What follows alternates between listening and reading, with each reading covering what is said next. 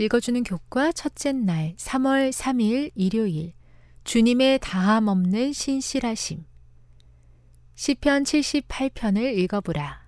이 시편은 어떤 세 가지 중요한 시대를 주목하고 있는가? 아삽은 각 시대에서 반복되는 어떤 교훈을 전하고 있는가? 이스라엘의 과거에 대한 회고는 하나님의 신실하심과 이스라엘의 불성실을 보여준다. 또 다음 세대에게 조상들의 실수를 반복하지 말고 하나님을 신뢰하며 그분의 언약에 충실하라고 권면한다.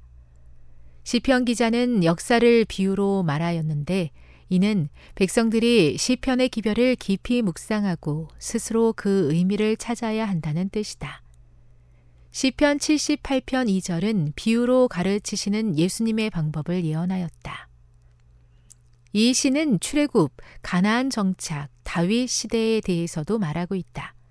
이는 주께서 행하신 영광스러운 일, 그리고 하나님과의 언약을 어겼을 때 어떤 결과가 초래되었는지를 보여준다.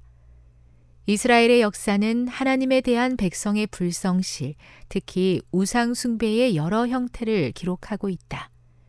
그 중에서도 시편 기자는 이스라엘 백성이 불성실했던 원인을 특별히 부각한다. 그들은 하나님께서 그들을 위해 행하신 일을 잊었고 그분을 신뢰하지 않았으며 하나님을 시험하였고 반역하며 그 율법과 언약과 증거를 지키지 않았다. 이러한 구체적인 형태의 불성실을 강조함으로써 시편 기자는 역사상 이스라엘의 반역이 한 가지 핵심적인 죄, 즉 백성이 여호와를 신뢰하지 않은 데서 비롯되었음을 말한다.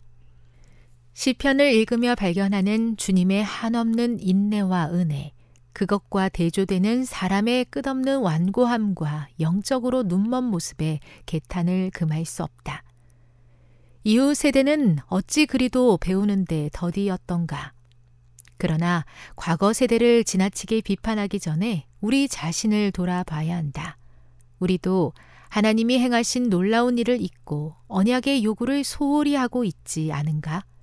시편은 우리에게 자신의 행위를 의지하지 말라고 말한다.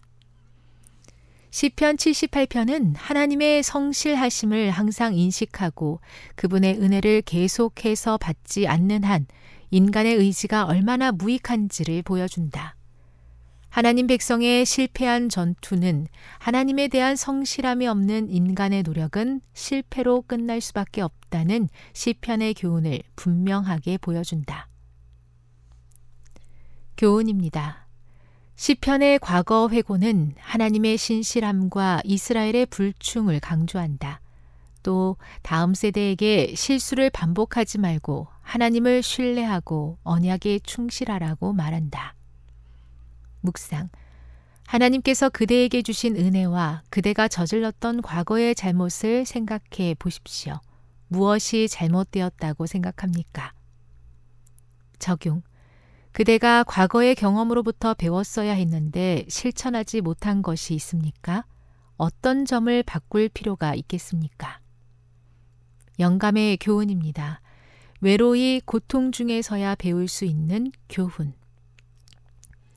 우리는 반성하고 주의 깊이 지난 날의 생애를 돌아보고 우리의 실수와 잘못을 깨닫고 우리 스스로 하나님 앞에 낮추고 고백과 겸비와 빈번하고 열렬한 기도로 그분의 얼굴을 찾을 기회를 갖게 되었다.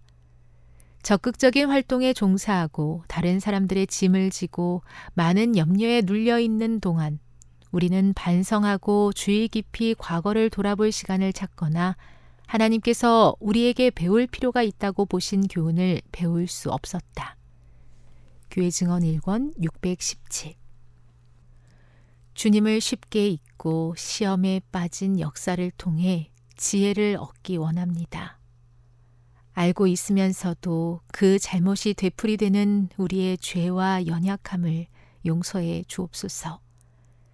지난 실수를 반복하지 않게 힘주시고 주님을 신뢰하고 말씀을 따를 수 있게 도와 주옵소서.